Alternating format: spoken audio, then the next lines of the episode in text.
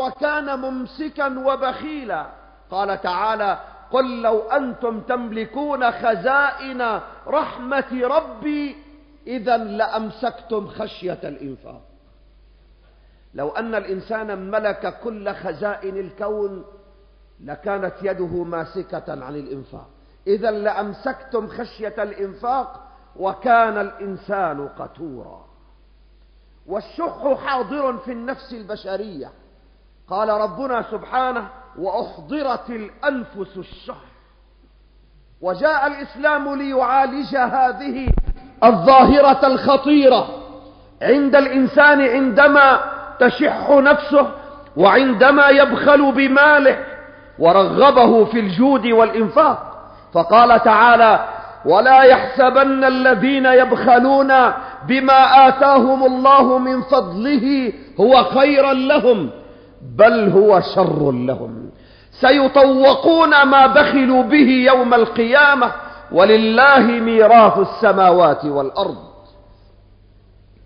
ورغب الإسلام المؤمن في البذل والإنفاق، فقال تعالى: فاتقوا الله ما استطعتم واسمعوا وأطيعوا وأنفقوا خيرا لأنفسكم ومن يوق شح نفسه فأولئك هم المفلحون.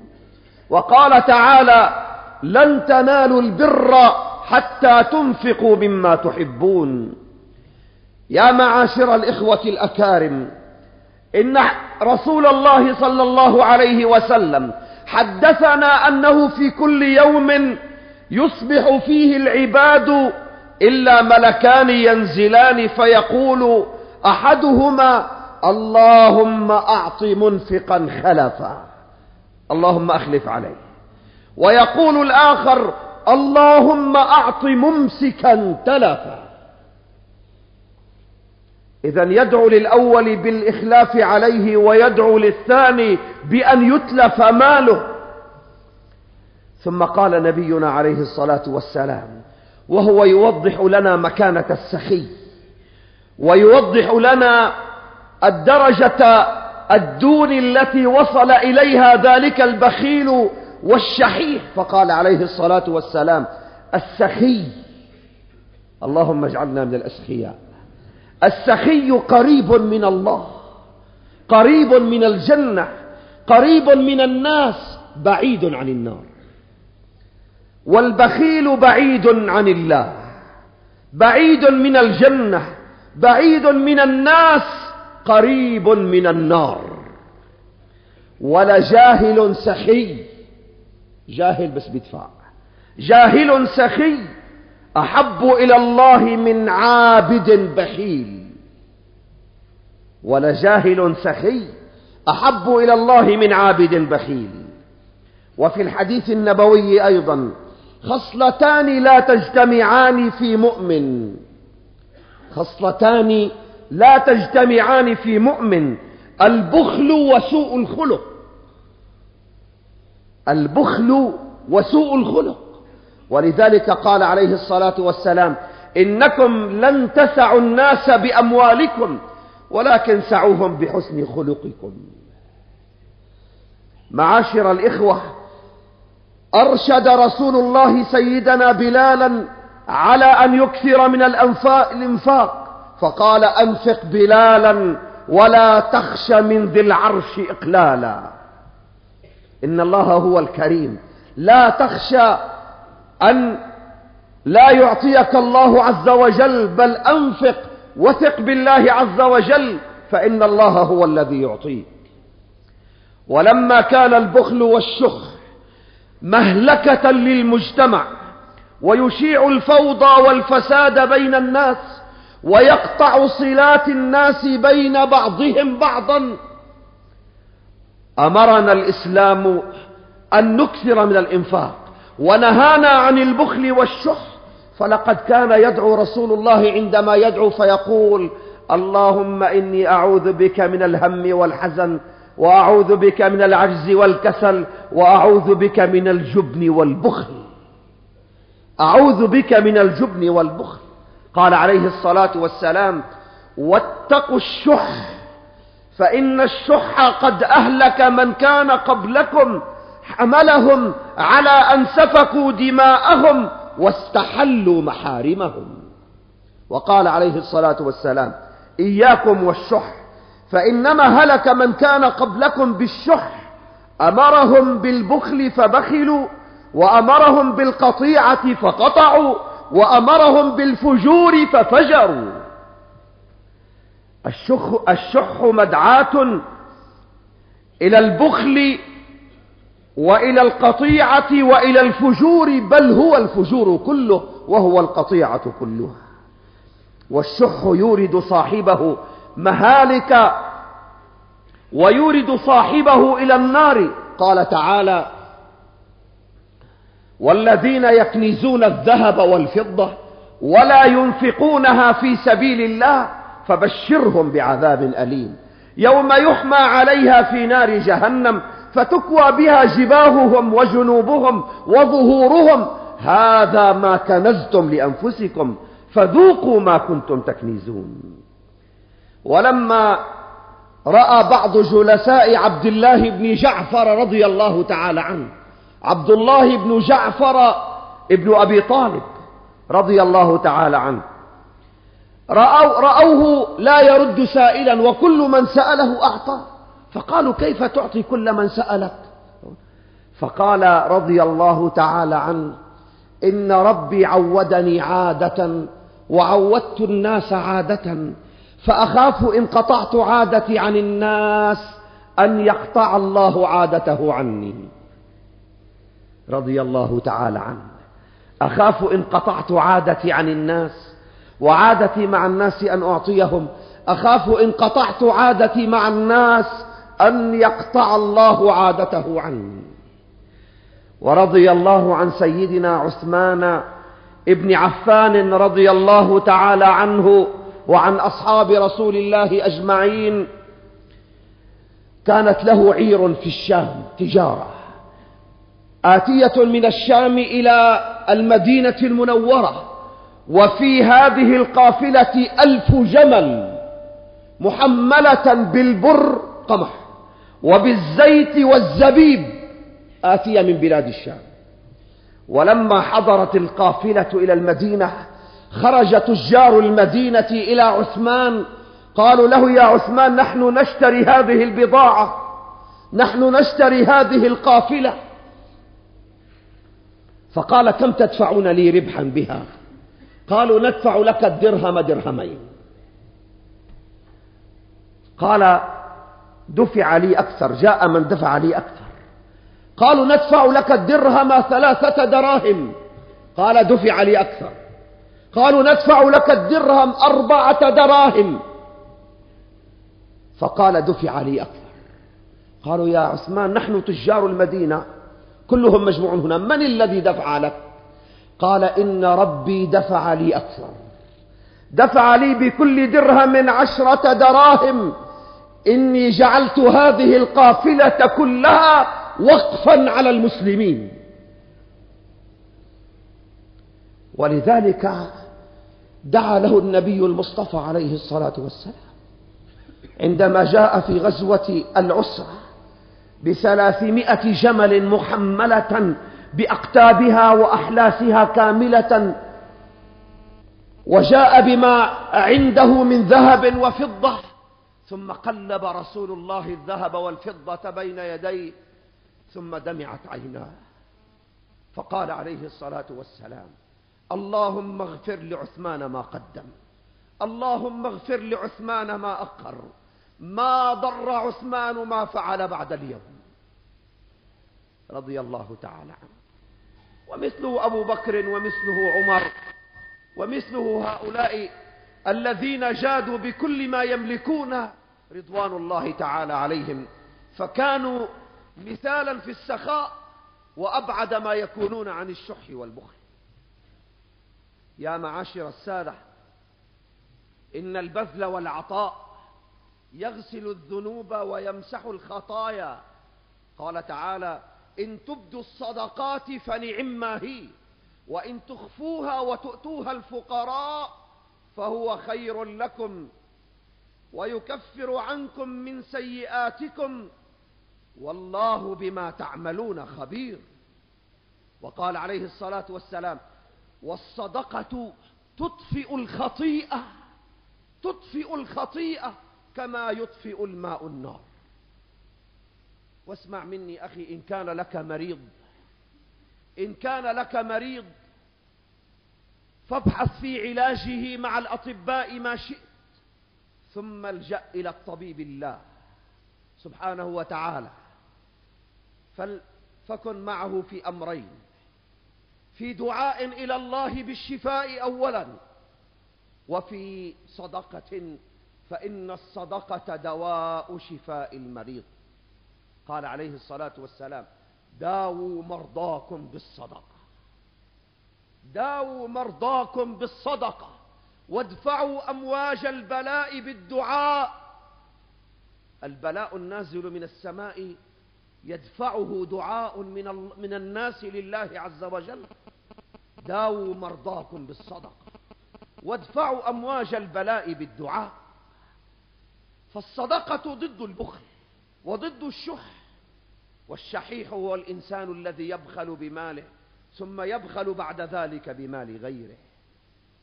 قال عليه الصلاة والسلام: تجاوزوا عن السخي تجاوزوا للسخي عن ذنبه فإن الله يأخذ بيده عند عثرته. إذا إنسان سخي وعثر، إنسان كريم ومن ثم عثر، فإن الله يأخذ بيده، نظرا لأنه سخي وكريم. أيها السادة الكرام، لا يكون الشح بالمال فقط، بل قد يكون الإنسان شحيحا بالأمور المعنوية. من الناس من يشح ببسمة على أخيه، يكون مقطبا مع الناس. من الناس من يبخل بالسلام فلا يسلم على الناس، يقول: أنا لا أسلم حتى يسلموا عليه.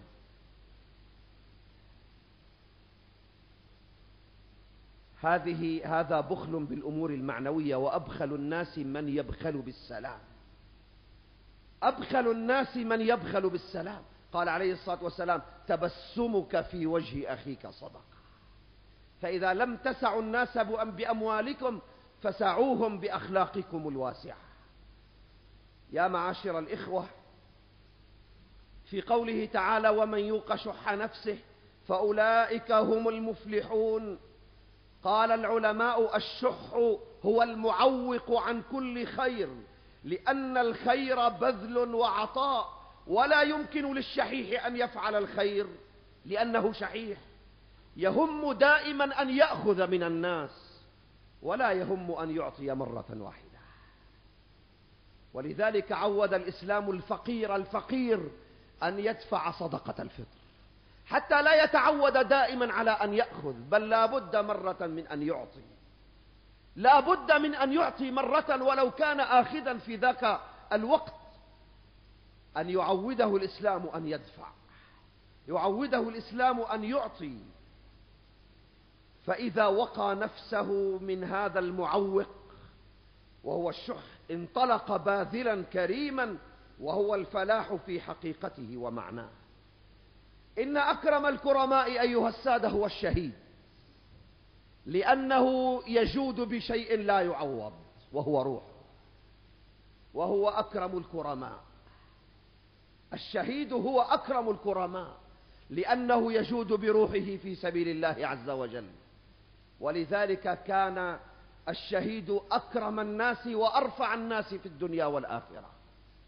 يا معاشر السادة، إذا أردت أن أخوض في بذل الصحابة وعطائهم وامتناعهم عن الشح والبخل وعطائهم في سبيل الله لطال بي المقام، ولكن أختم الكلام بقصة سيدنا صهيب الرومي رضي الله تعالى عنه، يوم أراد أن يهاجر من مكة إلى المدينة، وجاء المشركون يأخذون منه كل ما امتلكه في مكة، وقالوا له: يا صهيب، قد أتيتنا فقيرا، تترك كل شيء ثم تذهب إلى المدينة. قال: أترك كل شيء لله، خذوه. وترك بيته وماله وعياله، وترك كل شيء، ترك ماله وترك تجارته، ثم ذهب مهاجرا إلى رسول الله صلى الله عليه وسلم، وفي, وفي الطريق ينزل الأمين جبريل على رسول الله صلى الله عليه وسلم يقول له: إن صهيبا قد فعل كذا وكذا. فلما حضر صهيب بين رسول الله بين يديه وأراد أن يقص عليه القصة كاملة، قص عليه رسول الله القصة وقال: يا صهيب، يا أبا يحيى، ربح بيعك مع الله، ربح البيع أبا يحيى، اسمه أبو يحيى صهيب الرومي، ربح البيع أبا يحيى، باع كل شيء من أجل الله. يا معاشر السادة، هذا هذا هذه تربية ربى بها رسول الله أصحابه على الإنفاق في سبيل الله، فلا ترى واحدا فيهم بخيلا ولا شحيحا، إنما عودهم وعلمهم الرسول الكريم كيف يجود كل واحد منهم بماله ونفسه، فإذا جاهد بماله أو جاهد بنفسه أو جاهد بكليهما معا فهو المفلح والناجح عند الله سبحانه. فإذا لم تستطع أن تجود باثنين فجد بواحد، وهو المال الذي بين يديك. قال تعالى: وآتوهم من مال الله الذي آتاكم. وقال تعالى: وما أنفقتم من شيء فهو يخلفه وهو خير الرازقين. اللهم أخلف علينا في أموالنا وأولادنا خيرا يا رب العالمين. ثلاث مهلكات: شحّ مطاع، وهوى متبع، وإعجاب المرء بنفسه. نتكلم في الأسبوع القادم إن أحيانا الله عن هوى متبع وكيف يكون ذلك، نسأل الله عز وجل التوفيق. أقول قولي هذا وأستغفر الله.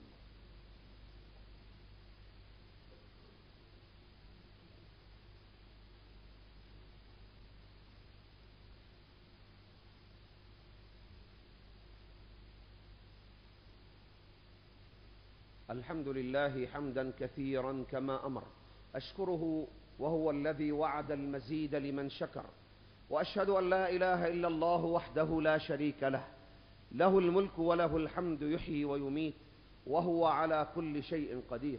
يا أيها الذين آمنوا اتقوا الله حق تقاته ولا تموتن إلا وأنتم مسلمون، واعتصموا بحبل الله جميعا ولا تفرقوا، واذكروا نعمة الله عليكم إذ كنتم أعداء فألف بين قلوبكم فأصبحتم بنعمته إخوانا، وكنتم على شفا حفرة من النار فأنقذكم منها، كذلك يبين الله لكم آياته لعلكم تهتدون.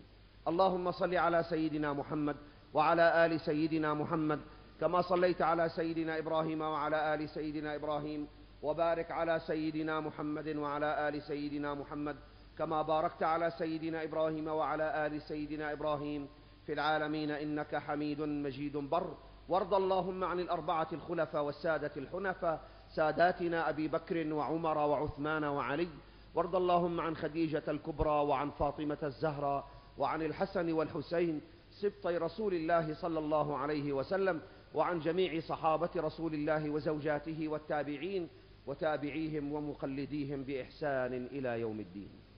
أيها الإخوة الأكارم، لو أردت أن أطرح نصيحة بل ومشروعا صغيرا لإخواننا المصلين: عود نفسك أخي كي تصبح سخيا وكريما أن تقول: أنا في كل جمعة آتي بها إلى المسجد سأتصدق بكذا وكذا من المال، فليكن ذلك حسب قدرتك، قد يكون خمسين ليرة، قد يكون مئة ليرة، حسب ما تستطيع، لكن أن تنفق في كل جمعة، أن تنفق في كل جمعة، لا تخرج من باب المسجد إلا وقد تصدقت بشيء، فقد قهرت الشيطان. فلقد ورد في الحديث: إن الصدقة لا تخرج من يد المؤمن إلا عندما يفك بها لحية سبعين شيطانا، بشق له اللحيون يعني يعني يتغلب عليه، لأن الشيطان يقول له: يا أخي عد بهذا المال على أولادك، أولادك وزوجتك أحوج إلى هذا المال. فالشيطان يعدكم الفقر ويأمركم بالفحشاء والله يعدكم مغفرة منه وفضلا والله واسع عليم. فعود نفسك أخي على أن تنفق ولو نفقة قليلة، لو ما في بجيبتك غير عشر ليرات تصدق بها لله، وليكن لك عادة ذلك عادة، عاهد الله على ذلك، عند ذلك تكن إن شاء الله من الأسخياء الكرماء، ولن تكون إن شاء الله لا من البخلاء ولا من الأشحاء. اللهم اجعلنا من الذين يستمعون القول فيتبعون أحسنه. في ضيافتنا اليوم خمس لجان من لجان بناء المساجد، لجنة جامع الإمام مالك في إدلب، ولجنة جامع عبد الرحمن بن عوف في الأرز في حماة، ولجنة جامع الصفا في الرقة، ولجنة جامع عبادة بن الصامت في درعا، ولجنة جامع عمر بن الخطاب في السلمية في حماة. خمس لجان رضي الله تعالى عن صحابة رسول الله أجمعين الذين ذكروا، خمس لجان وفدت إلينا لإتمام بيوت الله عز وجل. وما أنفقتم من شيء في سبيل الله فهو يخلفه وهو خير الرازقين. اللهم اغفر للمؤمنين والمؤمنات والمسلمين والمسلمات الأحياء منهم والأموات، إنك يا مولانا سميع قريب مجيب الدعوات. نسألك يا ربنا إيمانا دائما وقلبا خاشعا ولسانا ذاكرا وعملا متقبلا وشفاء من كل داء يا رب العالمين. اللهم مغفرتك أوسع من ذنوبنا ورحمتك أرجى عندنا من أعمالنا، أمرتنا فتركنا ونهيتنا فارتكبنا، ولا يسعنا إلا عفوك فاعف عنا. اللهم اعف عنا يا أرحم الراحمين. اللهم احمِ بلدنا هذا وبلاد المسلمين. اللهم اجعل هذا البلد آمنا مطمئنا في سخاء ورخاء وسائر بلاد المسلمين. اللهم وحد كلمتنا على الهدى والتقوى. اللهم انصرنا على أعدائنا، اللهم انصرنا على أعدائنا، اللهم انصرنا على أعدائنا. اللهم من أراد بالإسلام والمسلمين خيرا فوفقه لكل خير، ومن أراد بهم غير ذلك فخذه أخذ عزيز مقتدر. اللهم وفق حكام المسلمين لما فيه خير العباد والبلاد. اللهم وفق عبدك رئيس الجمهورية بشار الأسد لما فيه خدمة الإسلام والمسلمين. اللهم هيئ لهم بطانة صالحة تدلهم على الخير وتنهاهم عن المنكر، بفضلك وكرمك يا أكرم الأكرمين. اللهم اغفر لنا ولوالدينا ولمشايخنا ولأرباب الحقوق علينا، واغفر لآبائنا ولأمهاتنا وللحاضرين معنا ولوالديهم. اللهم انصر إخواننا في فلسطين، وانصر إخواننا في العراق، وفي كل مكان يضطهدون فيه يا رب العالمين. وصل اللهم على سيدنا محمد وعلى آله وصحبه وسلم. عباد الله، إن الله يأمر بالعدل والإحسان وإيتاء ذي القربى وينهى عن الفحشاء والمنكر والبغي يعظكم لعلكم تذكرون. أقم الصلاة.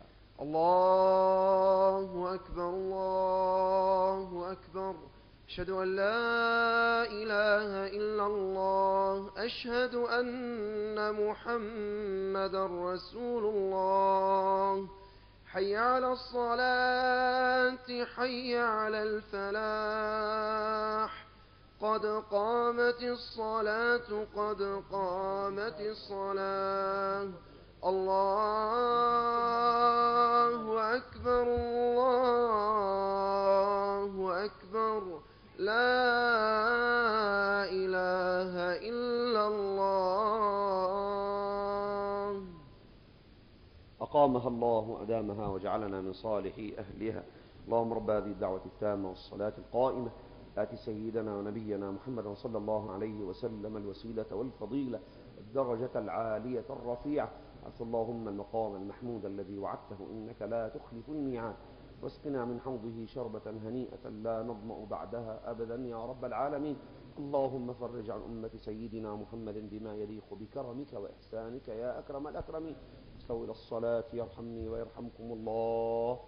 استووا لا تختلفوا أثابكم الله. سووا صفوفكم وأتموها ولا تدعوا في الخلف صفا ناقصا. جزاكم الله خيرا. الله أكبر.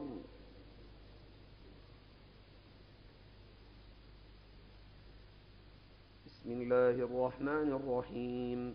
الحمد لله رب العالمين، الرحمن الرحيم، مالك يوم الدين،